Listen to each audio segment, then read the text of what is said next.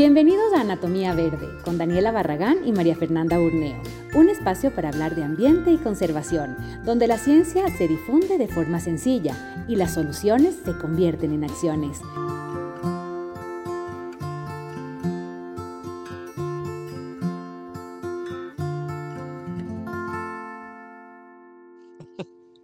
Hola, estamos en vivo. Hola Dani, hola Juan Pablo, ya le vamos a presentar.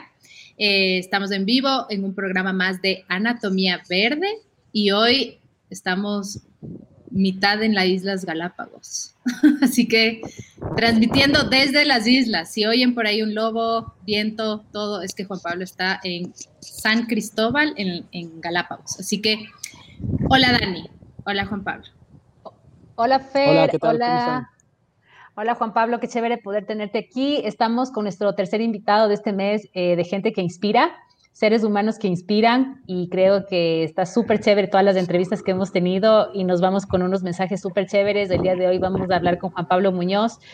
Él es ecólogo marino y bueno, está trabajando en este proyecto de polución por plástico en Galápagos, que realmente es un tema eh, complicado pero fascinante al mismo tiempo. Así que la bienvenida, Juan Pablo, al, al a este podcast de Anatomía Verde.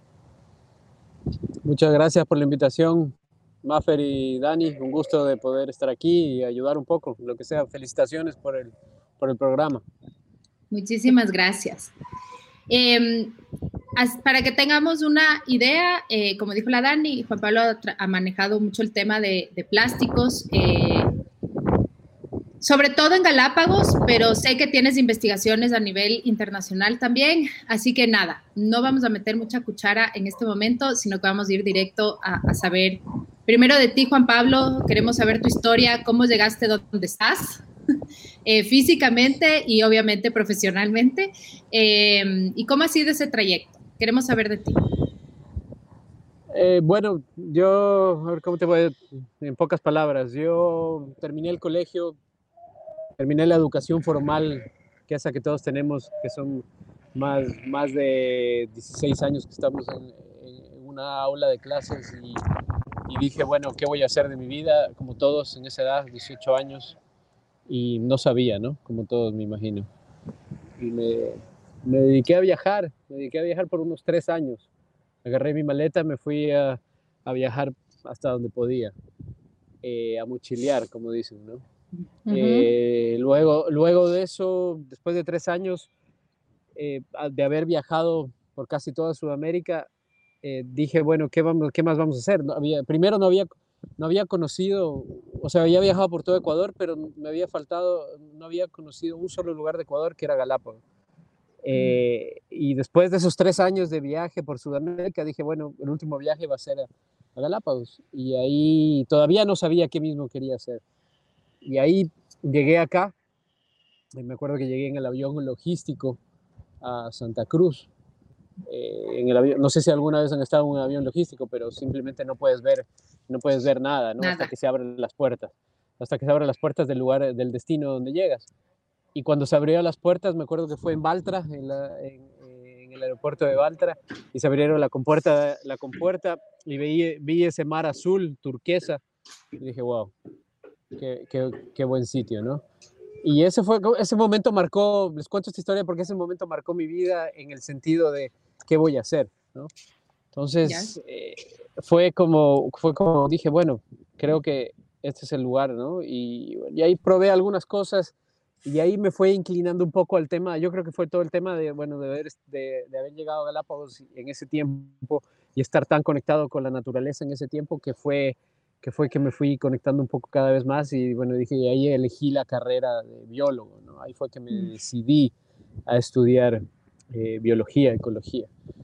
Y bueno, eso fue, estudié, eh, eh, tuve la suerte de poder viajar a Chile, porque mi padre era chileno y tengo esa conexión con, con, con Chile y tuve la oportunidad de ir al único lugar en, el, en Sudamérica que, que existe la carrera de ecología marina.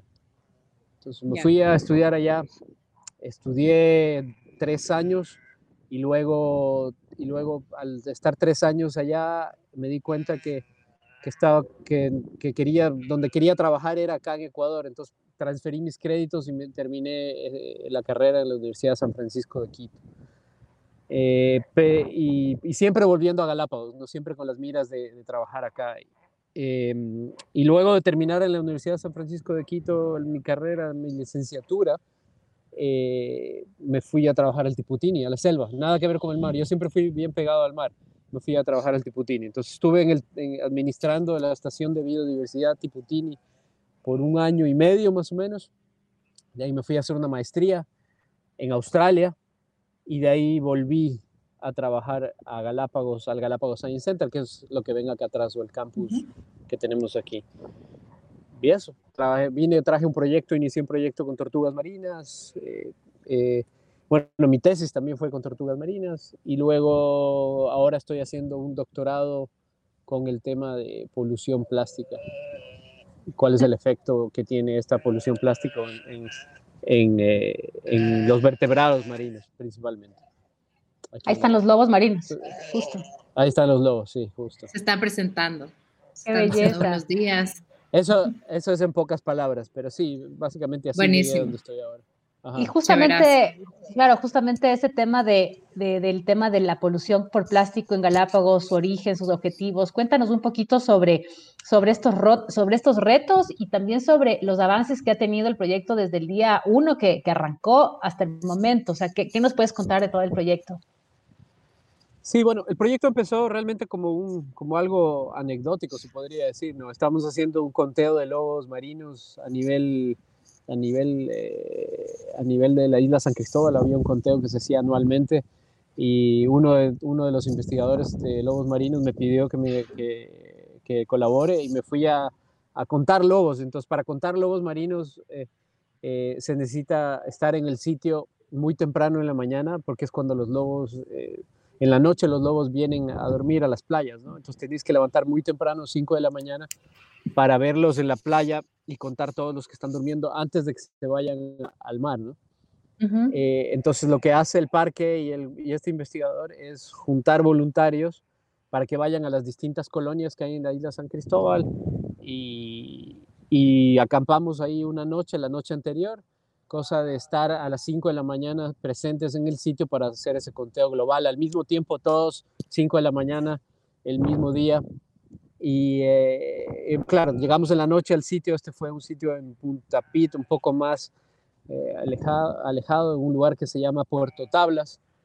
Eh, entonces, claro, llegamos ahí de noche, seteamos el camp y a la mañana, claro, amanecimos y nunca me voy a olvidar el impacto que tuve al ver más basura que lobos marinos. Es un sitio que literalmente estaba, parecía un botadero. Literal, ¿cómo te digo? literalmente había más basura que lobos marinos. Entonces, eh, entonces, eso me marcó. Esto fue antes justo de hacer la maestría. Esto me marcó mucho. Y fue como dije, wow, esto, hay algo, esto estoy hablando que fue en el año 2013 por ahí, ¿no? Entonces, eh, 2013-2014. Entonces eso marcó y, como que ahí me quedé pensando y dije, no, esto tiene, de alguna manera tenemos que entenderlo más, ¿no? Tenemos que tratar de sacar información de esto. Entonces ahí fue que me fui a hacer la maestría y ahí, ahí empecé a, traer, a indagar un poco más y como, que, y como que de alguna manera habían investigadores en Australia que ya estaban muy avanzados en este tema y de, y de alguna manera los traje acá y empezamos a, a formular ideas para ver cómo, qué podemos hacer. Y ahí una cosa siguió a la otra, empezamos a lanzar ciertas iniciativas por aquí y por acá, hasta que se formó el programa de investigación y luego ya terminó en este doctorado que, que, que bueno, pasó mucho tiempo hasta poder iniciarlo. La final lo iba a hacer inmediatamente, pero pasó varios años y por fin en el 2019 ya, ya estoy, ya estoy como, como enfocado ¿no? en este doctorado para poder entender. ¿Qué es lo que hemos encontrado eh, en estos años? Es que literalmente no hay un solo sitio en Galápagos que sea libre de plásticos, pero tampoco no me entiendan mal, eh, no es que esté lleno de basura en todos lados, o sea, pero hay. Y, lamentablemente el, plástico está en todos lados. Está aquí en Galápagos y está en el Everest, está en el Cotopaxi y está en la lluvia. Hace poco leí un estudio que, que decía que había microplásticos en, eh, en, la lluvia de Londres, por ejemplo, o, o, en las raíces de las lechugas, en un cultivo. en, un cultivo en, en California. Entonces, está en todos lados, eso no es novedad, ¿no? Está en todos lados, Galápagos no es la excepción. Pero pero eh, hay ciertos sitios donde hay más, hay ciertos sitios donde hay menos. Y ahorita la gran pregunta, y es la que yo me estoy enfocando en mi doctorado, es eh, qué está haciendo esto a la salud, ¿no? Eh, que, ok, sabemos, sabemos que está en todos lados, chévere, pero, pero ¿qué está haciendo esto a la salud de los animales? ¿no? ¿Qué está haciendo esto a la salud de las iguanas marinas? ¿Qué está haciendo esto a la salud de, de las tortugas marinas? ¿Qué está haciendo esto a la salud de los lobos marinos? Esa es la gran pregunta, porque puede ser que, que sea totalmente inerte. O sea, hay, hay, varios estudios que dicen que, que, nosotros, los humanos, comemos alrededor de, alrededor de 100 gramos de microplásticos a la semana, ¿no? Y no se sabe qué está haciendo eso en nuestra fisiología. Entonces también hay una llamada para médicos, eh, investigadores, para entender eso, ¿no? ¿Qué es lo que sucede? Porque eso ya está verificado, ¿no? Ya se sabe que comemos un ser humano normal en cualquier parte del mundo come alrededor de 100 gramos de, plástico a la semana. Entonces, porque está en el agua, está en la cerveza, está en el vino, está, eh, está en, los peces que comemos, está en todo lado. Entonces, eso es más o menos lo que uno ingiere. Pero puede ser que simplemente pase por nuestro tracto digestivo y si no bloquea nuestro tracto digestivo, eh, puede ser que solo entra y salga. Eh, no se sabe. Eso es lo que, lo que nos Pero la verdad es que. Y tampoco hay investigaciones en eso. O sea, es decir, no hay investigaciones ni en especies, obviamente marinas, pero tampoco hay em, en. Entiendo que hubo investigaciones incluso en la leche materna, ¿no? Si no estoy mal, en, en, la, en, en Inglaterra hubo hace un, si no fue hace un año más o menos, o un par de años, sacaron una investigación que eh, habían encontrado residuos de microplástico en, en la leche materna lo cual es una locura, pues, pero eh, digamos, cada año sale más investigaciones. Ahora, yo lo que quisiera que expliques un poco, Juan Pablo, me voy a desviar de las preguntas que yo te mandé, pero porque me parece que a la gente le, le falta mucha información eso. Es que cuando uno cree o habla de microplásticos, dices, no sé, pues un plástico como la punta de un alfiler o una cosa así. Entonces, claro, dices, ¿cómo me voy a comer? O sea, no me como, pues, o sea, no, no entiendo cómo me como eso o cómo eso puede estar en la leche materna. ¿Cómo llega? O sea, ¿cuál es, o sea, cuál es el nivel de, quizás, o sea, de tamaño al que tiene que llegar para que tenga que afectarte a la salud y que ya sea un problema de salud pública? Te lo, te, lo pongo, te lo pongo un poco, gráfico, un poco así medio gráficamente. Eh, todo el plástico que se ha hecho desde el siglo XIX, que fue cuando se, se creó el primer plástico eh, en un laboratorio, de alguna manera sigue en este, en este mundo conocido dándose vueltas, ¿no? toda, toda bolsa plástica. Olvídate de, que, de eso de que te dicen que, por ejemplo, que un, un pañal se va, se, va, se va a desaparecer en mil años, o la típica que te dicen una botella plástica va a desaparecer en 500 años, o un globo va a desaparecer en, en, un millón de años, cosas así. No, eso no es verdad. nunca va a desaparecer. Lo único que sucede es que se va, a hacer, se va haciendo cada vez más pequeño, cada vez más pequeño, cada vez más pequeño. Y incluso es tan pequeño que ya no lo ves. ahorita, literalmente, ahorita puedo literalmente coger esta arena que está en la playa, que te estoy mostrando aquí, y literalmente puedo, yo, aquí yo a simple vista, y como no sé si lo ves en cámara, yo te digo que aquí no hay plástico, ¿no? Pero te, te, certifico que si me llevo esto al laboratorio y le hago las pruebas y lo veo en un microscopio, estoy seguro que voy a encontrar, encontrar microplástico ahí. ¿no? Entonces, eh, ese es el gran problema. ¿no? Se va haciendo cada vez más pequeño, cada vez más pequeño, pero no significa que no está ahí. Y es tan pequeño, y es tan pequeño que, que, ya, que ya no lo vemos, ya, ya, ya o sea, es, no, no, no, no, es, no es visible al ojo desnudo. Y, y, y, es tan pequeño que ya viaja en el aire. Eso te iba a preguntar, porque entiendo que, por ejemplo, cuando tú hablas de la, de la lluvia, cuando hablas de que el aire puedes incluso respirar microplásticos, es decir, que el plástico hace una transformación a ser una casi micro o nanopartícula que puede volar. O sea, eh, ya es un nivel, es loquísimo, pero es un, es un nivel impresionante de polución. Exacto. Entonces, cada vez se hace más pequeño, cada vez se hace más pequeño y sigue, y sigue, y sigue eh, haciéndose más pequeño. Y el microplástico es todo lo que está desde, desde 5 milímetros hasta más abajo. Entonces ahorita hay investigadores que literalmente están, están tratando de entender qué es lo que hace el nanoplástico, porque el nanoplástico literalmente puede pasar las membranas celulares, ¿no? Puede pasar a través de la piel, puede pasar a través de la piel. Entonces imagínate, si pasa el microplástico a través de tu membrana celular, imagínate lo que puede, no se sabe qué puede. Claro, es una locura. es una locura. Pero de que está sucediendo, está sucediendo, porque de algún lado se tiene que ir. Imagínate que hemos producido hemos producido casi más de 300 millones de toneladas de plástico se produjeron en el año 2019. En el año 1950, en el año 1950 eso eran 30 millones de toneladas. En el año 2019 fueron 300 millones de toneladas a nivel mundial. Y, eso está en manera desaparecido. Todo eso está en manera eso está en manera exponencial. Todo eso en algún lado tiene que estar. Pero no sabemos dónde está. Exacto. O sea, se sabe lo que está, eh, se sabe que está en, el, en, en, eh, una parte en los botaderos de basura, se sabe que está una parte en, en el supuesto reciclaje, se sabe, pero eso no llega ni siquiera al 3% de lo, que, de lo que son esas 300 millones de toneladas. Pero ¿dónde está? Esa es, claro. esa es la gran pregunta. es la, forma, o sea, la, la, real forma de quitar y acabar con el problema es cero plástico. Dejar de producir plástico. Es la única, la única manera. No solamente sorbetes ni fundas, sino todo, todo, todo, hasta los juguetes de los niños que vienen de plástico.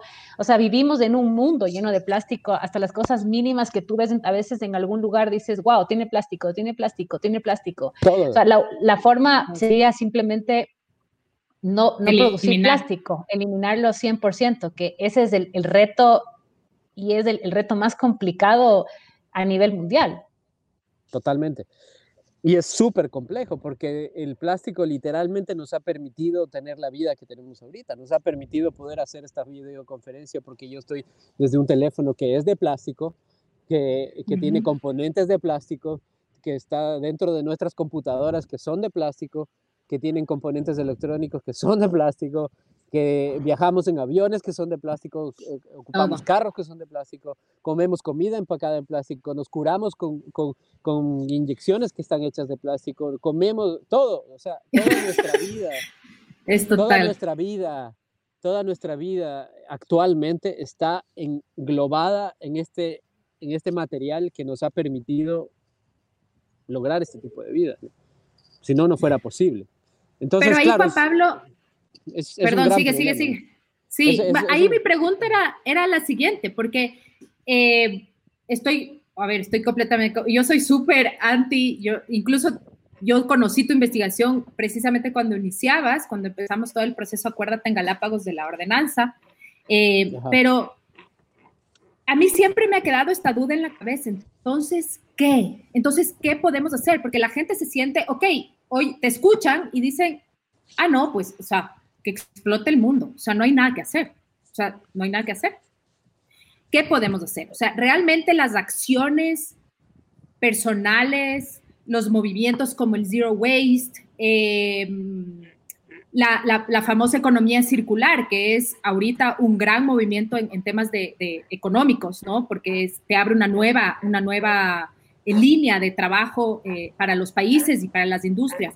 Pero realmente eso puede cambiar las cosas. ¿Crees que por ahí va el camino o, o no? O, que explote el mundo? Como dice la Fer, esos pequeños cambios que uno quiere hacer en casa sí y que te quedas poderosísimo y lo hemos dicho mil veces, pero claro, de escucharlo, Juan Pablo, me quedo como, ¿será que es, es factible? ¿Lo estamos haciendo bien? ¿Va por ahí? Verás, yo creo, yo te, te aseguro que sí. Te aseguro que sí, porque, porque así como logramos tener todo, logramos que todo se englobe alrededor de este material, digamos, maravilloso que, que, que, logra cualquier cosa, que se puede transformar en cualquier cosa y nos ha ayudado a facilitar nuestra vida en muchas formas, yo creo que podemos encontrar otro material que nos ayude a hacer eso. O varios materiales, ¿no? El otro día me decía, justamente cuando di una charla, me acuerdo, el otro día me decía, ok, chévere, pero y yo les decía, claro, podemos encontrar otra alternativa, otra alternativa, pero él me dijo, mira, ¿sabes qué? quizás no es, el, no, no es la manera de encontrar una sola alternativa, porque de ahí vamos a tener el problema de esa alternativa. Después todo va a ser, entonces más bien hay que diversificar la manera de los distintos usos, ¿no?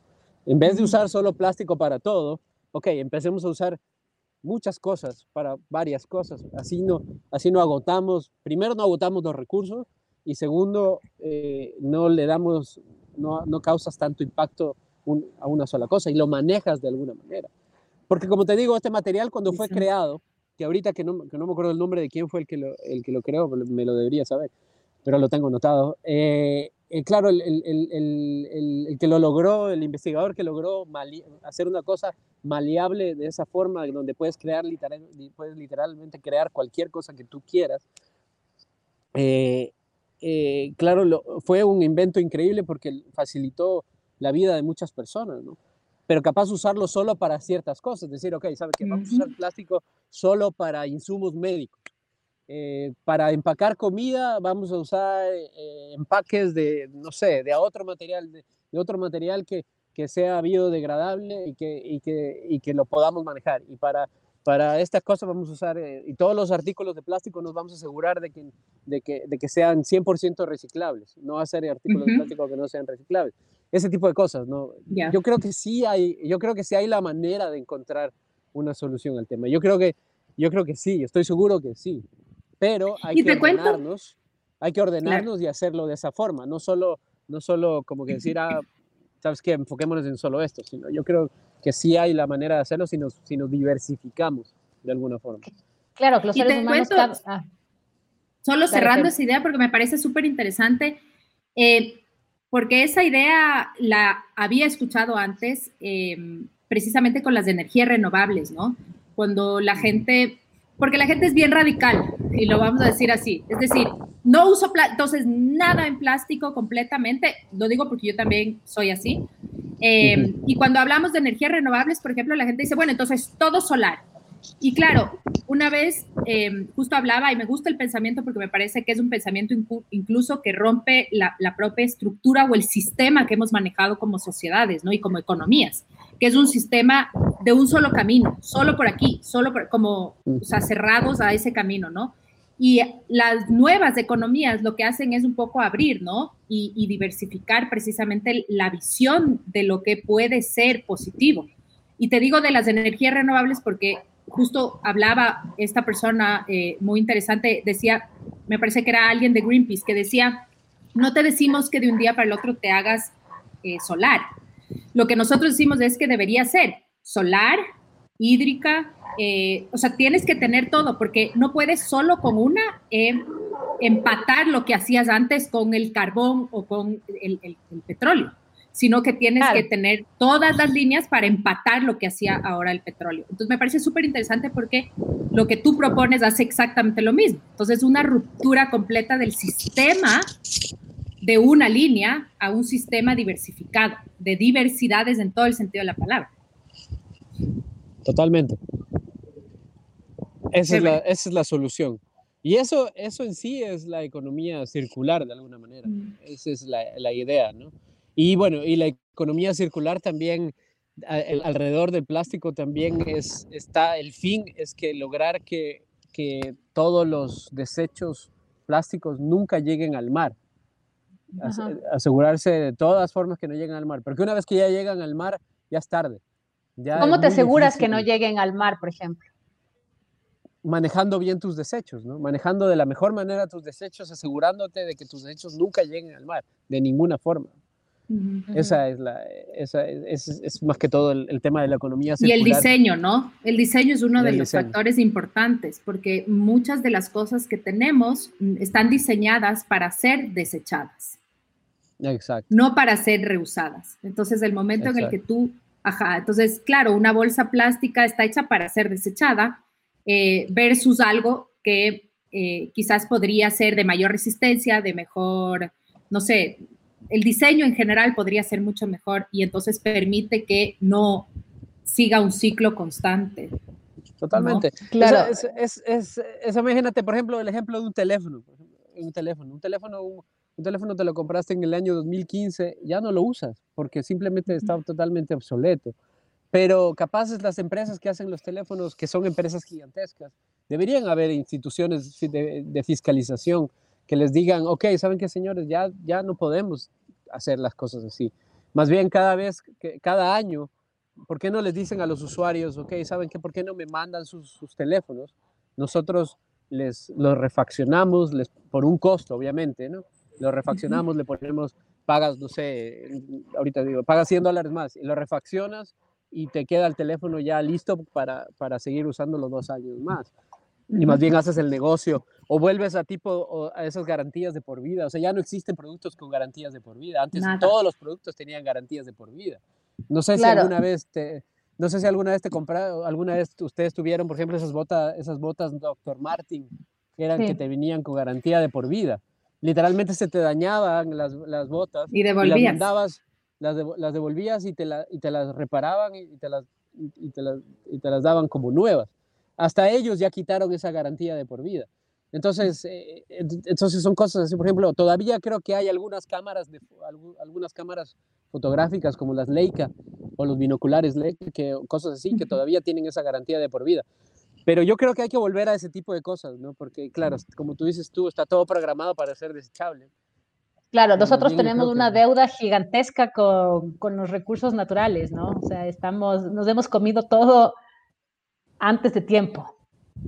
Así es. No sé, y es súper interesante porque, porque eh, ayer, por ejemplo, leía, no sé si has oído del documental de Plastic, me parece, eh, se llama se me fue. O sea, acabo de hablar hace cinco minutos sobre el tema, pero es el último documental de plásticos eh, de esta chica que hizo sobre el, pipeline de Dakota que le tuvieron presa. No sé si te acuerdas de ese caso, de esta, de esta chica. Bueno, ella sacó, ah, The Story of Plastic. Gracias, se me iluminó este rato en la cabeza. Eh, y ella justo hizo un comentario que a mí me pareció súper interesante porque ella decía, estamos viendo solamente el mercado y las fábricas de plástico solamente en esta época del COVID han aumentado la producción sin control de más plástico. Nadie está fiscalizando a las fábricas, nadie. Y ese es un problema, porque ahí, por ejemplo, hay eh, todo lo que es em, impuestos sobre, por ejemplo, la contaminación, que no se pone. O sea, impuestos sobre la contaminación es un tema que nadie habla, nadie topa, y debería ser como la punta de lanza, incluso ahora, ¿no? Que ya tenemos a tantos 18 binomios, 19 creo que son. Eh, a ver si la punta de lanza de alguno es el impuesto sobre el plástico, porque eso sí es un reto, ¿no? Y la polución de plástico. Eh, Totalmente. Pero, Ahí entra. Yo solo te digo una cosa, eh, recuerdo al, tema de los impuestos hay que hacer las cosas como son. Y eso es una de las cosas que cuando sacamos, me acuerdo, la ordenanza. Mira, Galápagos supuestamente este, eh, tiene una ordenanza desde el año 2015 en la cual se prohíbe el uso de plásticos desechables, ¿no? de algunas cosas. Eh, fundas, sorbetes. Eh, el, el, el chillón. El... Claro, pero, pero ahorita todo el mundo se olvidó de eso porque, bueno, antes del COVID, incluso ya se olvidaron de eso. ¿Por qué? Porque no hay una fiscalización, no hay, un, no hay una multa. Y yo me acuerdo, yo tuve la suerte de ser parte de esa comisión que logró esta resolución, que fuimos la primera provincia a nivel, a nivel sudamericano, creo que logramos, quizás una de las primeras en el mundo que logró esa prohibición tan estricta. Eh, y, pero después se quedó en papel, ¿no? Porque no hay una, no hay una forma de control, no hay una forma. Y la, la verdad, si es que no le tocas el bolsillo a las personas, no, no, no, la gente no cambia, no va a cambiar simplemente, no, no, no, no hay, no hay una manera de hacerlo, así es, es la única manera que las, que las leyes funcionen. Eh, ¿Por qué crees que, por ejemplo, en Australia la ah. gente, por ejemplo, ¿por qué crees que en Australia, por ejemplo, la gente no, hace, no bota basura en la calle o no, o no se pasa un semáforo rojo o no, o no ve el celular eh, mientras está manejando? Porque si te, te encuentran bien haciendo o, o, anda en bicicleta sin casco, porque te meten una multa, una multa de 500 dólares por andar literalmente en una bicicleta sin casco. Entonces, entonces la gente no, se, no, no, lo, no lo hace porque sabe que le cuesta 500 dólares una, esa estupidez, ¿me cachas? Y, para, y para ti te puede hacer una estupidez. Dices, ah, pero yo quiero andar sin casco, es mi vida, es mi libertad.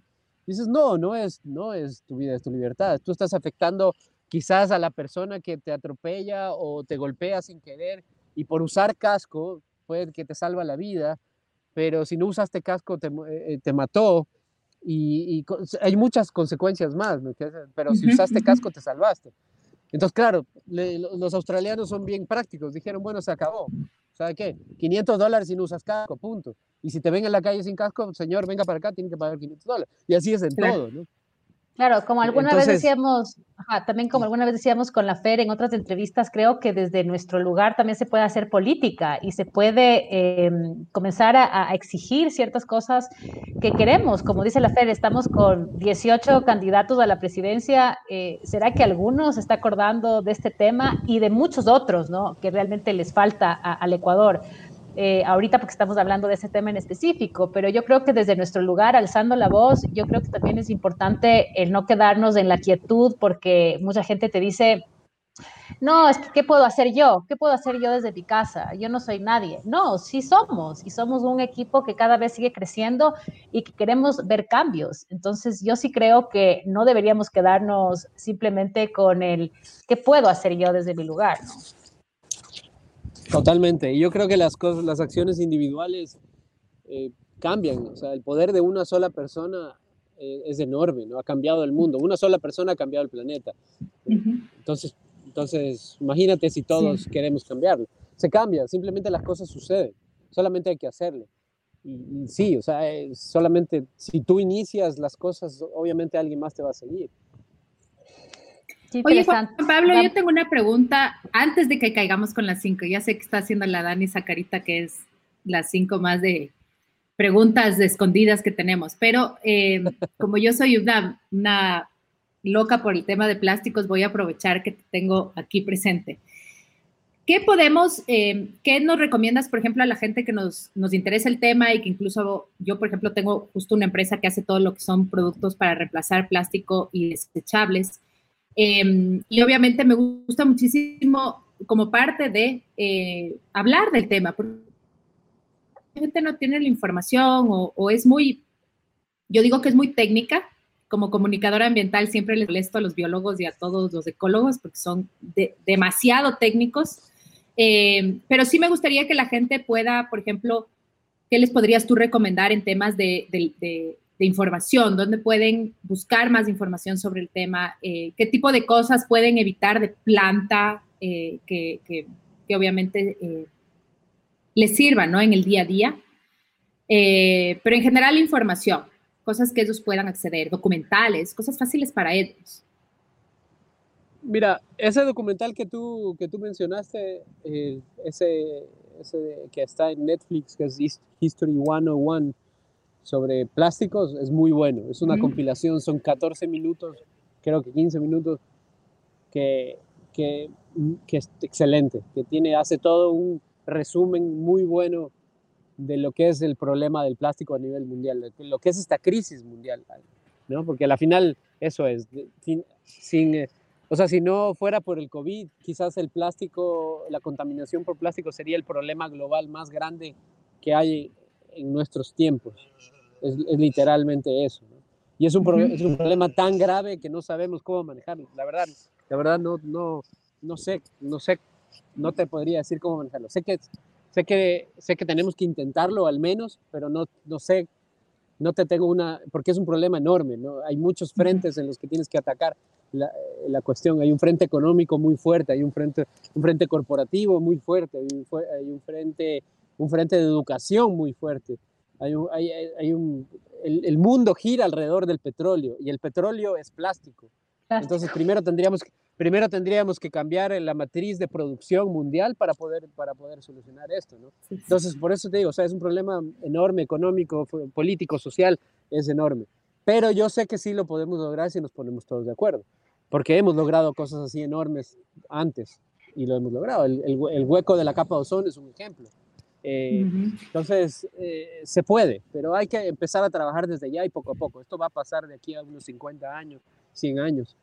Y claro, eh, yo creo que la mejor forma de, bueno, Internet, hay mucha información en Internet, hay muchos documentales, hay, hay, una, hay una página de las Naciones Unidas que es muy buena también, que solamente plástico, Naciones Unidas, que te dice un conteo, incluso hay unas animaciones en la misma página que te dice, por ejemplo, cuántas botellas de plástico se producen cada minuto.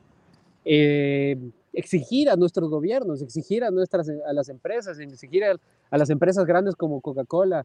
Hay solo, hay creo que 20 empresas, 20 corporaciones a nivel mundial que son las responsables de, de, que, de este problema.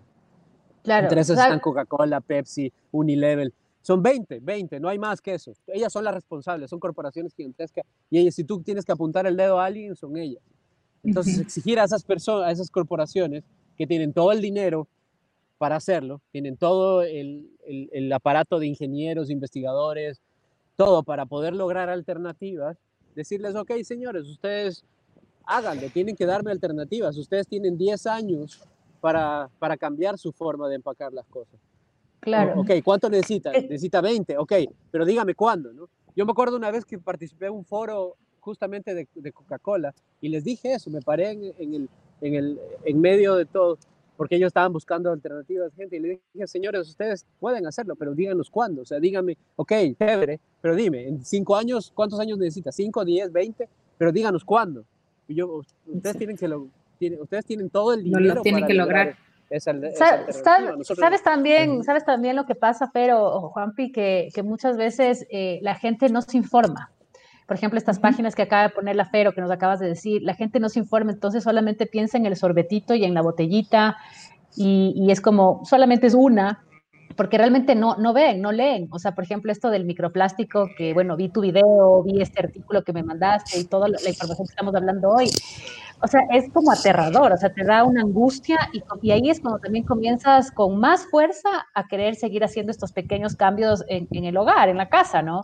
Pero yo creo que mucha gente como que se aleja de este tipo de información porque o no les interesa o se asustan o o, como que lo sienten muy lejano a, ellos. Y yo creo que hay que insistir en que la gente tiene que, educarse y entender más qué, qué, va, qué, hay, qué hay atrás de una botella plástica.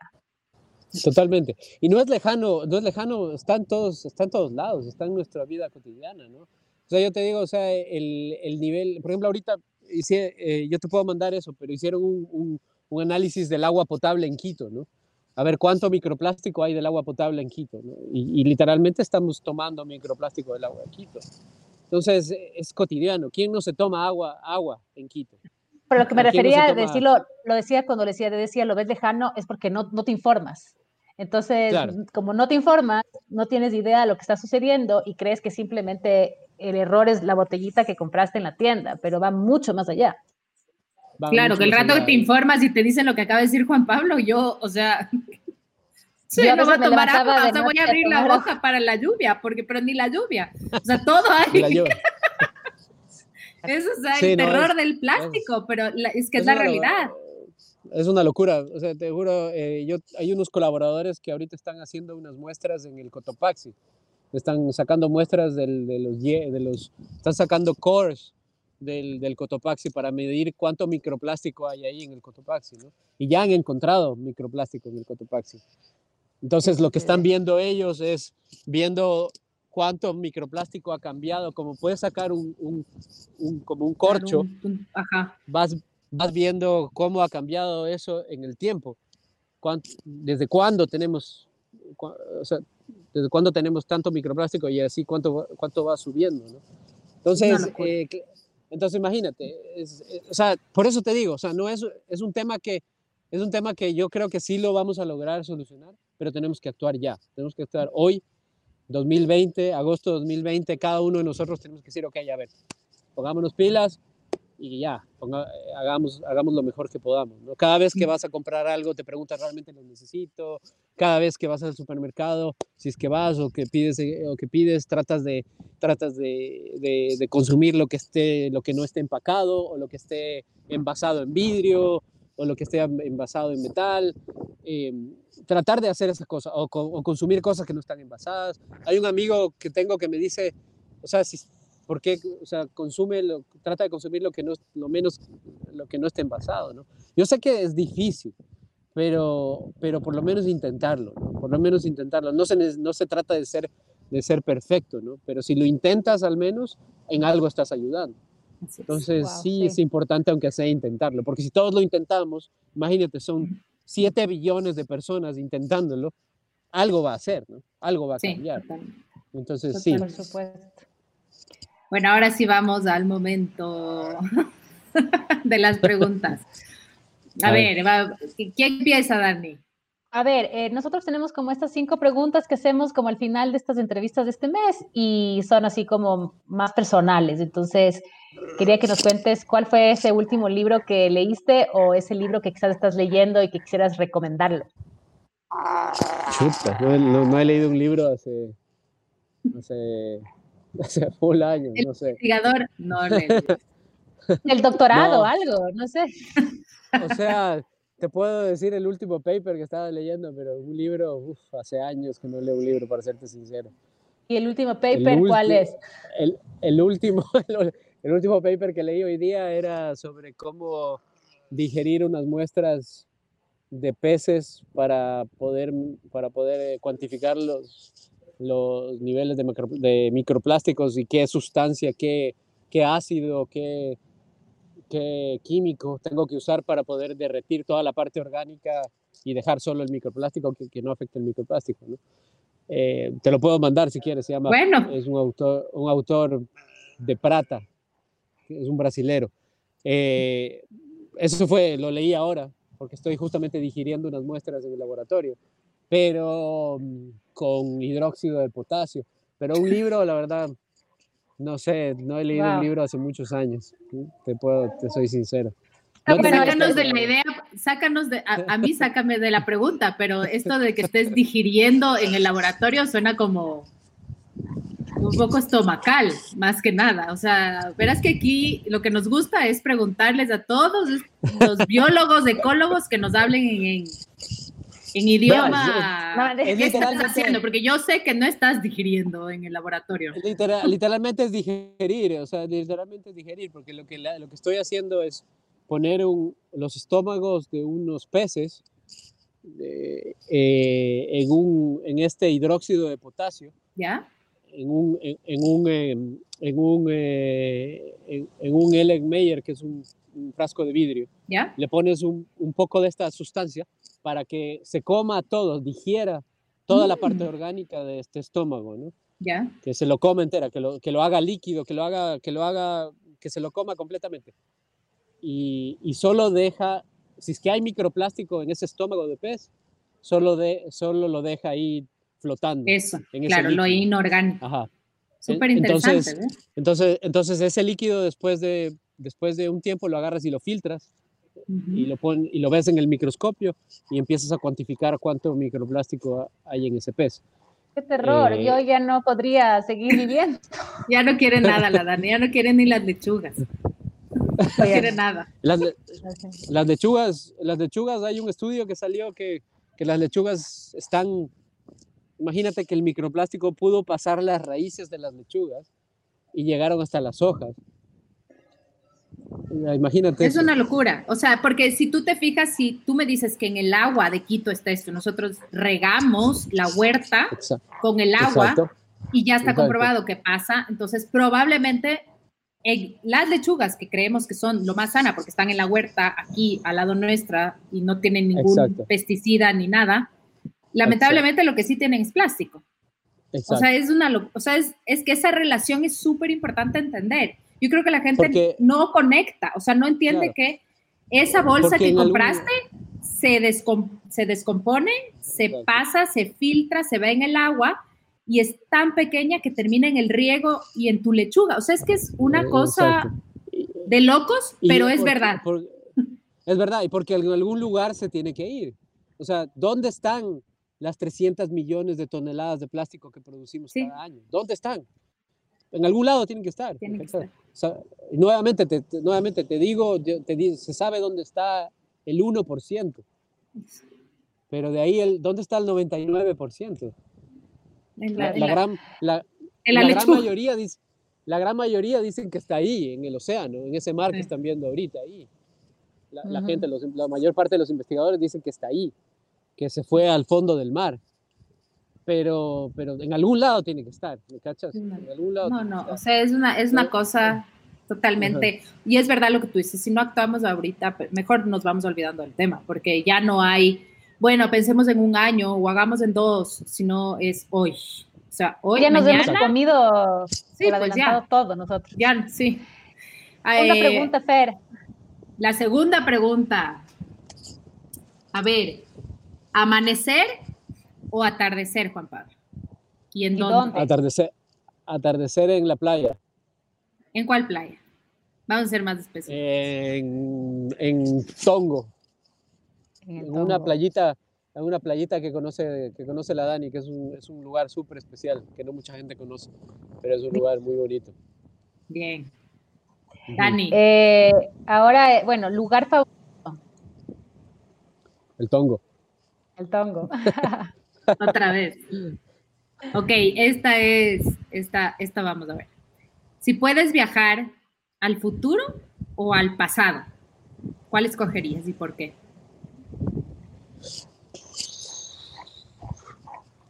Chuta. Eh, difícil me gusta. ¿Te puedo, puedo, decir las razones de las dos o solo una? Puedes decir como tú quieras. Bueno, me gustaría quizás volver al pasado un poco porque como que las cosas en el pasado eran un poco más lentas, ¿no?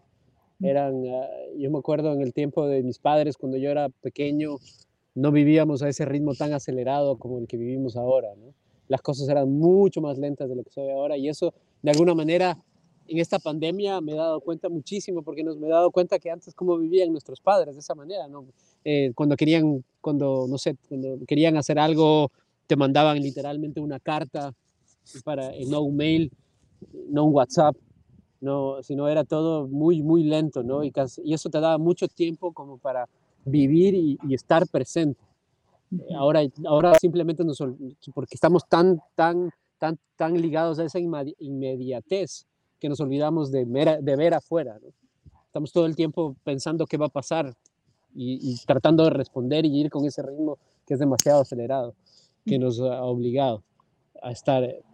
Por eso me gustaría volver al pasado un poco, pero me gustaría ir al futuro también para, para ver ese mundo sin plásticos, ¿no? que estoy seguro que sí se va a lograr, solamente hay que ponernos todos de acuerdo. Entonces, eh, sí, o sea, sí me gustaría ver eso. Me gustaría ver eso en el futuro y me gustaría, me gustaría que, que nuestros hijos lo, lo, lo vean, ¿no? Sobre todo mi hija chiquita que tiene ahorita tres años, que lo vea, que pueda vivir en un mundo libre de plástico. Qué lindo.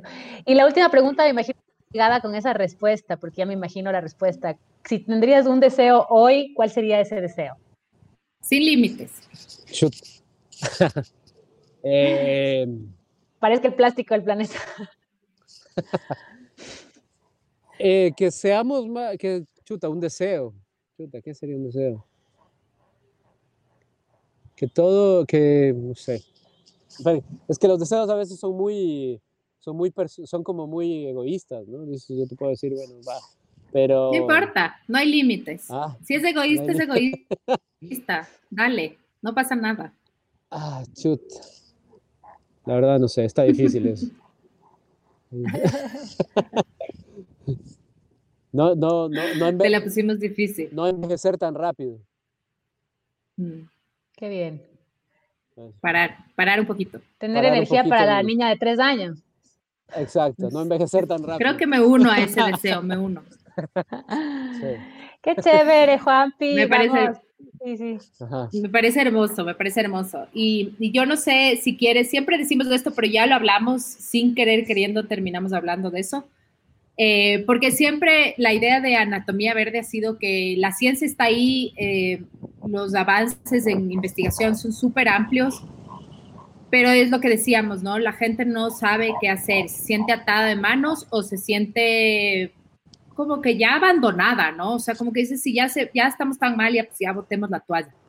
Eh, y creemos que no es así, creemos que hay mucho poder en nosotros, entonces siempre queremos dar la vuelta a la gente, ¿no? Entonces quizás simplemente para cerrar el, programa te voy a pedir que nos des eh, tres o cuatro consejos que puedas darle a la gente para que ese ya sea ya. Es decir, estas tres cosas, si ustedes empiezan a, volverlo hábito, probablemente avancemos hacia este mundo sin plástico.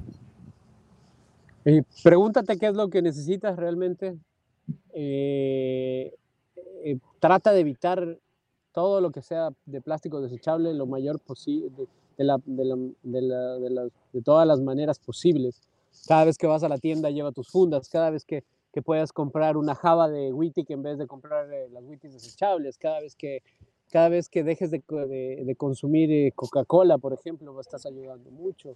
Eh, trata, trata, de, trata de, eso, ¿no? Trata de, vivir de una manera más, Trata de usar tu ropa, trata de reparar tu ropa, no te compres, trata de usar esa ropa, trata de sacar toda esa ropa que tienes guardada en los closets y repararla. Trata de reparar tus bolsos que están ahí guardados, que seguro que solamente cosiendo un poco se van a arreglar. Trata de reparar, reusar eh, lo más posible.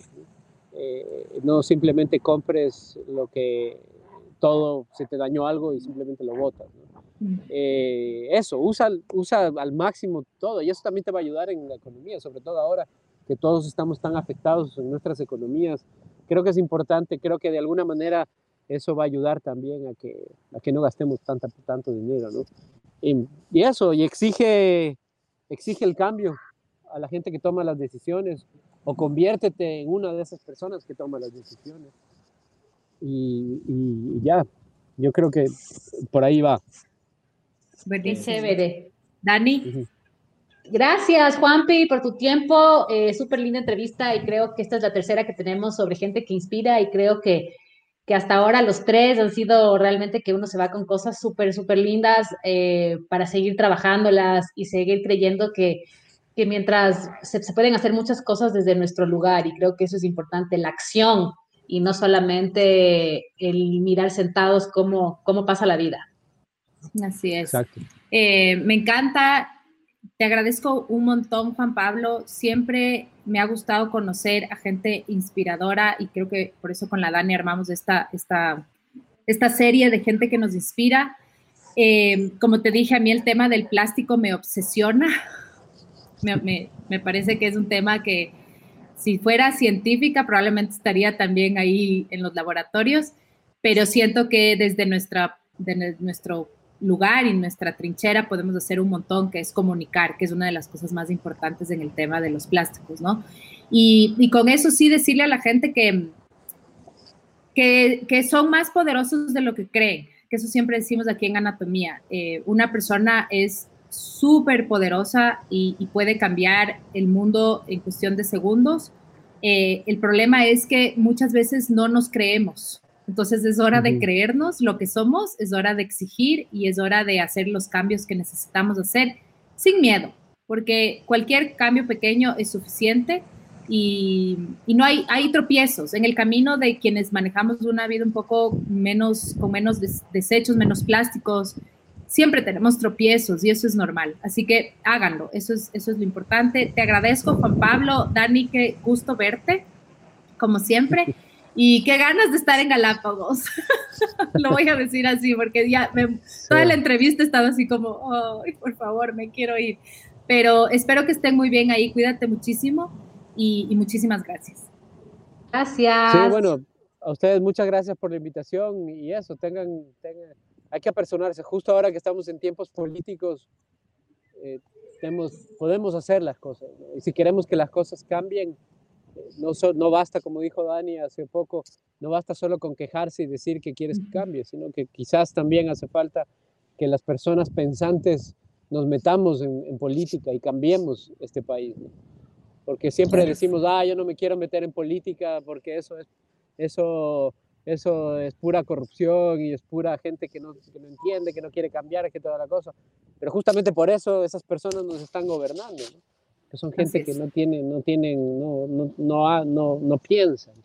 Entonces quizás las personas pensantes de este país deberíamos ya dar un paso al frente y decir, a ver, a ver, eh, o deberían, yo ya me, ya me catalogué como pensante, pero, ya pero los, los, pensantes deberían dar un paso al frente y decir, oye, ya, pues, a ver, pongámonos pilas todos, ¿no? Porque hay mucha gente muy valiosa que yo sé que, puede, que puede hacerlo. Entonces sí, no sé, no sé qué se vendrá, este mundo está complicado, el COVID nos, nos, nos hizo pensar muchísimo a todos en todos los frentes, no sé qué va a pasar, la verdad, nadie sabe qué mismo va a pasar, pero por lo menos tratemos de estar bien con nuestras familias y ser felices y disfrutar esos días, que ahora son cada día es más único más que nunca, ¿no? Entonces, eh, muchas gracias. Muchas gracias y gracias feliz de ayudar y gracias por, por todo. Gracias, cuídate. Chao, que estén bien. Chao, chao con todos y gracias. Chao. Ahí les dejo ahí la, última imagen. El atardecer. Última imagen de Galápagos. Nos quedamos con la última. Muchísimas gracias. Hermoso.